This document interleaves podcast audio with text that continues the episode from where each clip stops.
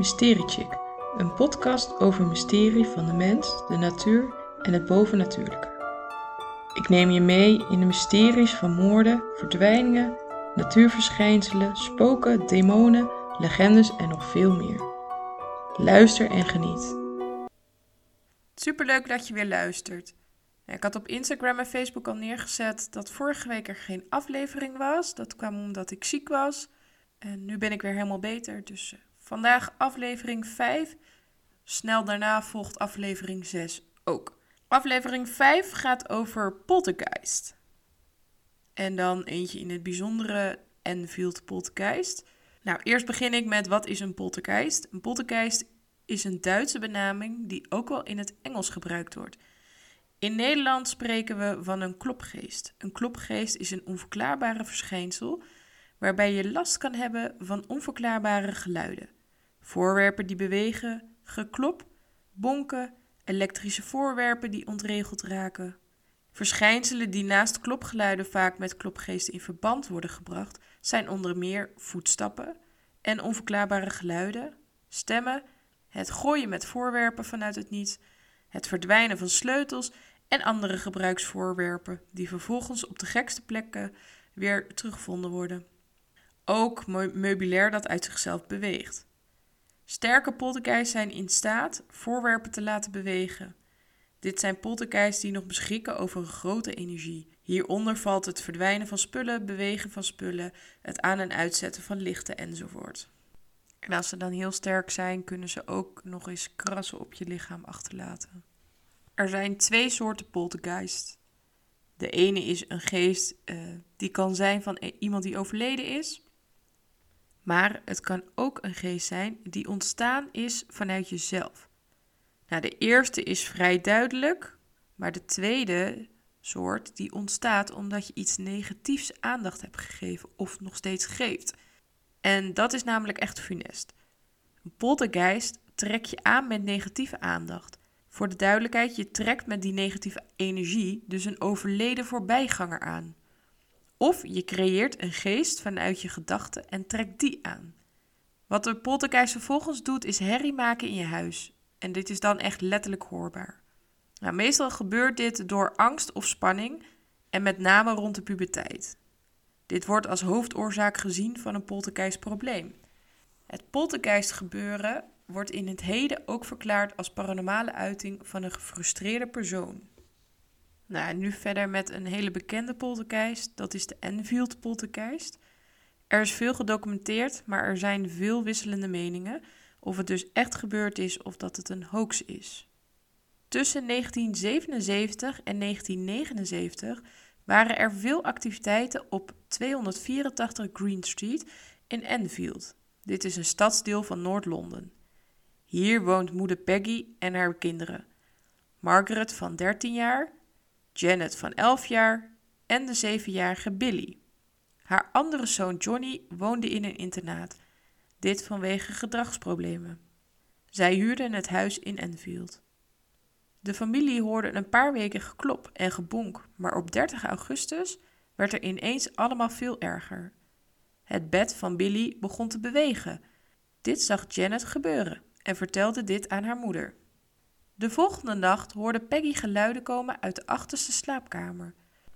Dit is de slaapkamer waar de meiden liggen te slapen.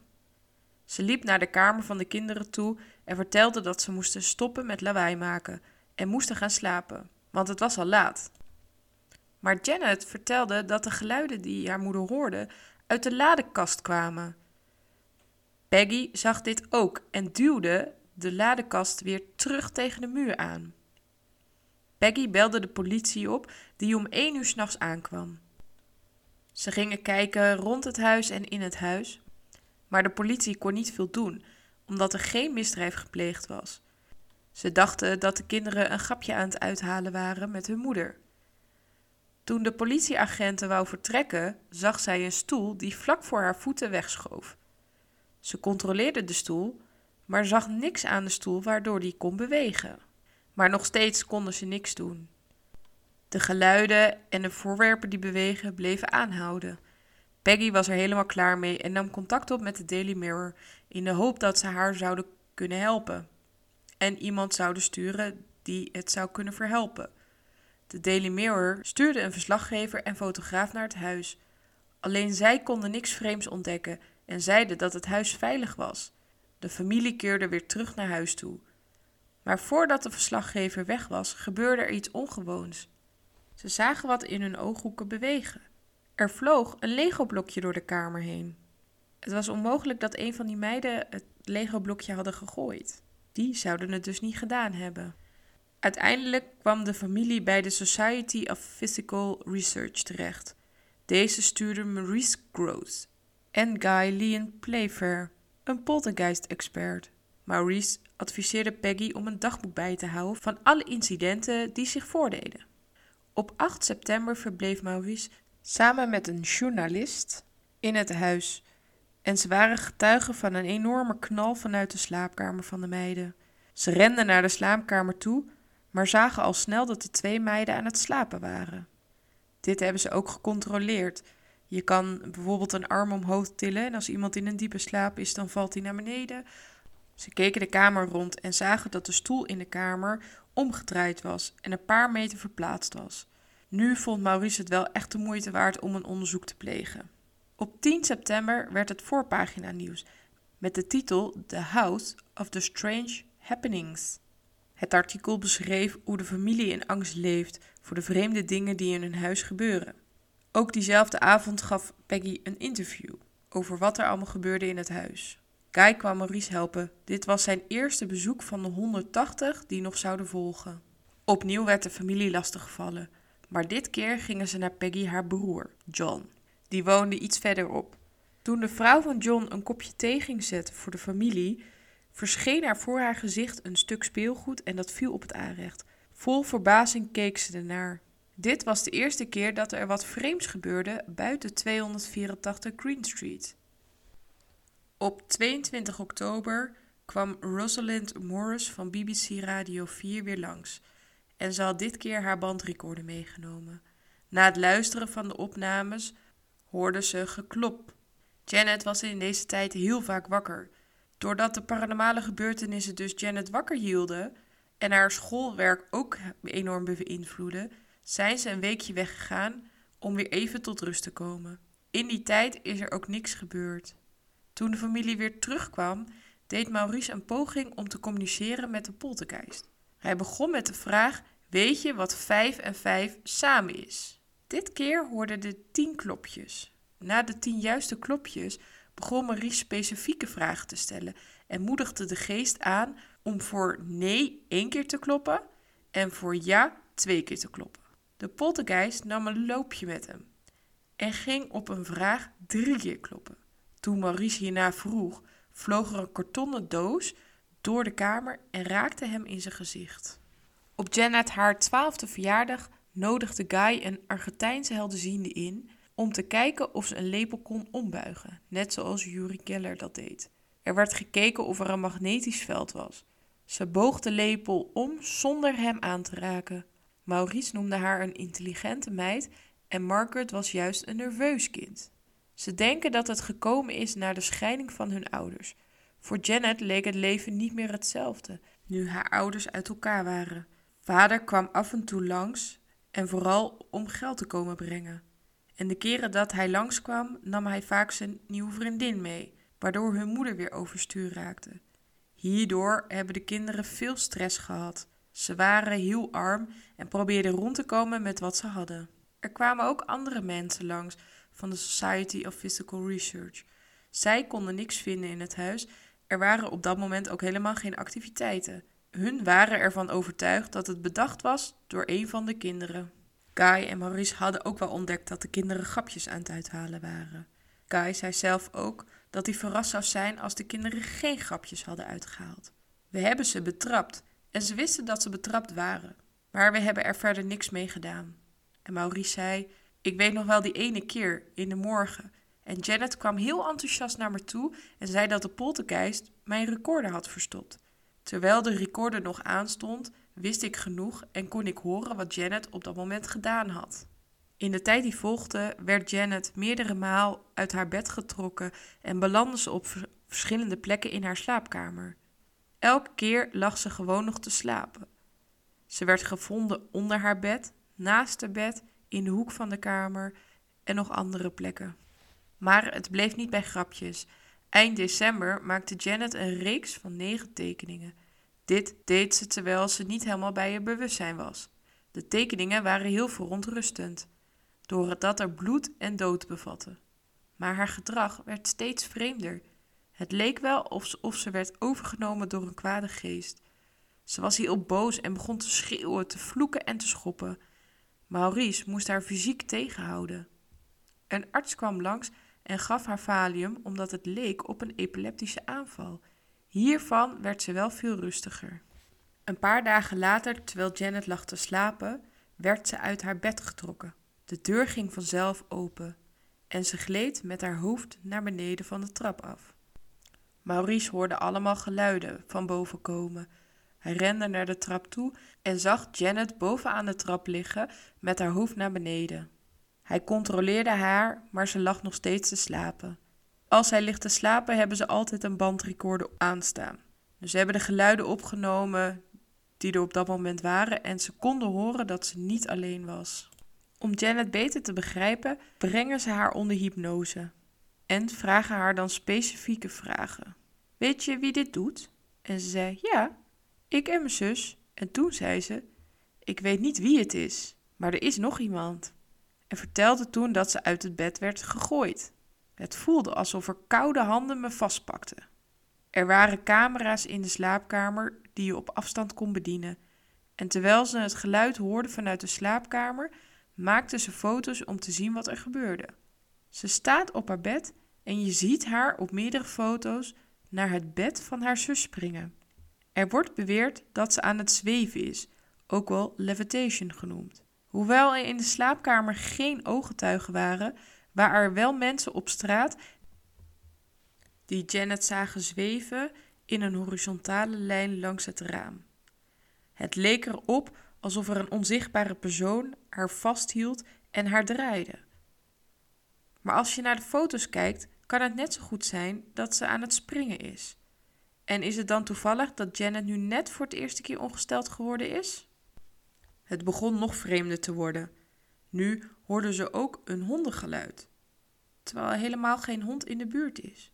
En de kinderen deden het ook niet. Toen bedacht Maurice dat als het kon blaffen, het misschien ook wel kon praten. Ze deden een microfoon in de slaapkamer van de meiden en heel snel daarna hoorde je al een hond blaffen. Ze gingen een stapje verder en zeiden: Maar kan je ook praten? En toen kwam er uit Janet een hele lage mannelijke stem. En hij zei: Ik ben Joe Watson. Dit hele gesprek werd opgenomen door Maurice. Later zei de mannelijke stem weer: Ik ben Will Wilkins. Poltergeisten houden ervan om je in de maling te nemen. Ik zal nu even een stukje laten horen van de interview uh, met de poltergeist. Can you tell me where you are at the moment in the room? On top of Janet. Why do you sleep on top of Janet? It's my bed. Why you? I'm invisible. Why are you invisible? So my G H O S T. Ze probeerde een experiment met tape om haar mond. En terwijl dat gebeurde, sprak de band nog steeds door Janet heen. Janet kon dit uren volhouden. En om zo te blijven praten als een man, dan zou ervoor zorgen dat haar keel heel schaal zou zijn en dat ze uiteindelijk dus niet meer kan praten. Zelf vertelde Janet dat ze niet helemaal door had wanneer hij sprak. Ook had ze het gevoel dat hij vanuit achter haar sprak. Ze begon zelfs te vloeken en het leek er meer op dat ze weer een grapje aan het uithalen was. Richard Gross was een nieuwe gekwalificeerde advocaat, waardoor dit de eerste keer zou zijn dat een poltergeist ooit aan een kruisverhoor werd gedaan. Hij vroeg: Wat is er gebeurd toen je stierf? En hij antwoordde: Ik werd blind en ik had een bloeding. Ik viel in slaap en ik stierf op een stoel in de hoek beneden. Ze hebben dit gecontroleerd en het klopte dat William Bill Wilkins zo is gestorven. De vraag bleef wel: was dit dan Bill of was dit een poltergeist die iedereen voor de gek hield? En doet hij alsof hij Bill is? Kai regelde een plek in de Maudsley ziekenhuis Hier onderging Janet een reeks van fysieke en psychologische testen. Maar uit geen van deze testen was een verklaring voor wat ze heeft meegemaakt. Ook gebeurde er verder niks in het ziekenhuis. Volgens Maurice was de stress afgenomen en daardoor de aanwezigheid van de poltergeist ook. Een Nederlandse medium genaamd, en sorry als ik het misschien verkeerd uitspreek, Dono Gemellig Meling kwam over. Hij heeft helende vaardigheden welke hij zou gebruiken op het huis. Guy wist niet wat Dono allemaal deed en ook niet wat hij zei, aangezien hij helemaal geen Engels sprak. Er was geen ceremonie uitgevoerd. Hij ging meteen naar de slaapkamer op zijn gemak en kwam later weer naar beneden en zei dat dat het was. Nadat hij weg was, voelde het huis kalm en rustig aan. Daarna vond er nog wel wat incidenten plaats, maar ook deze namen af nadat in 1997 een priester langs was gekomen. Helaas is broertje Johnny op 14-jarige leeftijd in 1981 overleden aan kanker.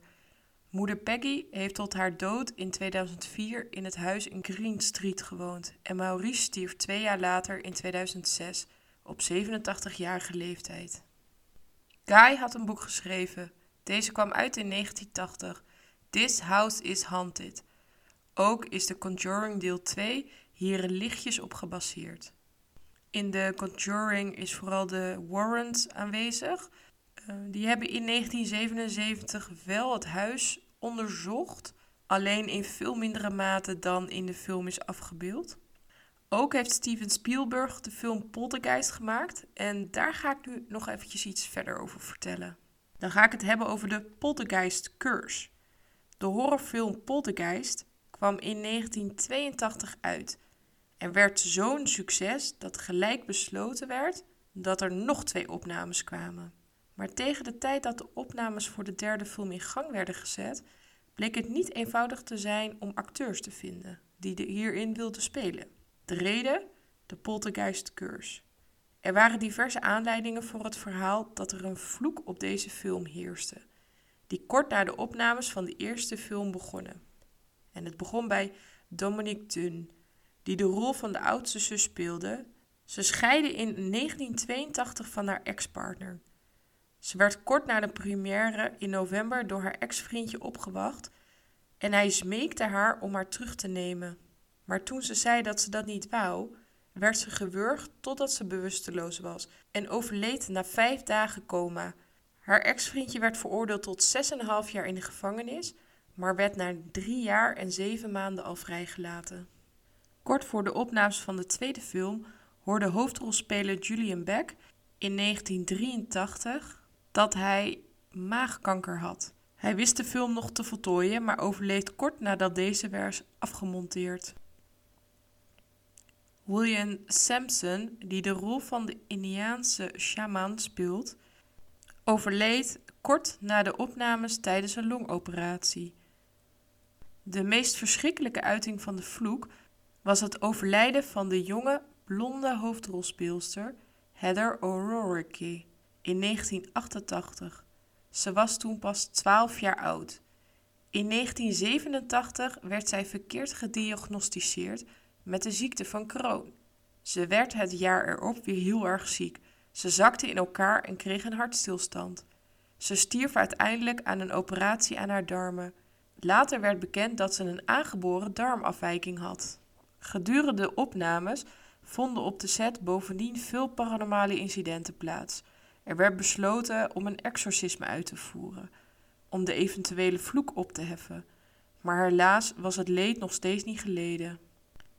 Het leidde er uiteindelijk toe dat er niemand nog veel trek had in een rol in het derde deel van de reeks. Toch kwam die er. Maar daarvoor moest wel diep in de geldbuidel worden getast. Geld hielp kennelijk tegen de schrik. Later vertelde hoofdrolspeelster Joe Beth Williams tijdens een talkshow dat regisseur Steven Spielberg tijdens de opnames gebruik had gemaakt van echte menselijke botten. Dat deed hij omdat het destijds goedkoper was dan nepskeletten te laten maken. Haar beweringen is nooit weersproken en velen zijn ervan overtuigd dat deze actie een vloek over de film afriep. Dit was het dan weer voor aflevering 5. Ik heb nog een mededeling. Uh, vanaf januari is het geen wekelijkse podcast meer, maar dan wordt het twee wekelijks. Omdat ik merk dat er toch best wel veel tijd in gaat zitten en ik ook nog tijd wil hebben voor andere dingen. Dit was het dan weer voor deze aflevering. Vergeet me niet te volgen op Instagram en Facebook Mystery Chick Podcast. Mocht je nog een leuk onderwerp hebben, laat het me dan eventjes weten. Dan ga ik even kijken of ik er een aflevering van kan maken. Je kan me dan mailen naar mysterychickpodcast.gmail.com of even een eh, berichtje sturen via Instagram of Facebook. Nou, dit was het dus en de volgende keer weer een nieuwe mysterie bij Mystery Chick Podcast. En ik hoop dat je het weer leuk vond en dat je de volgende keer weer komt luisteren.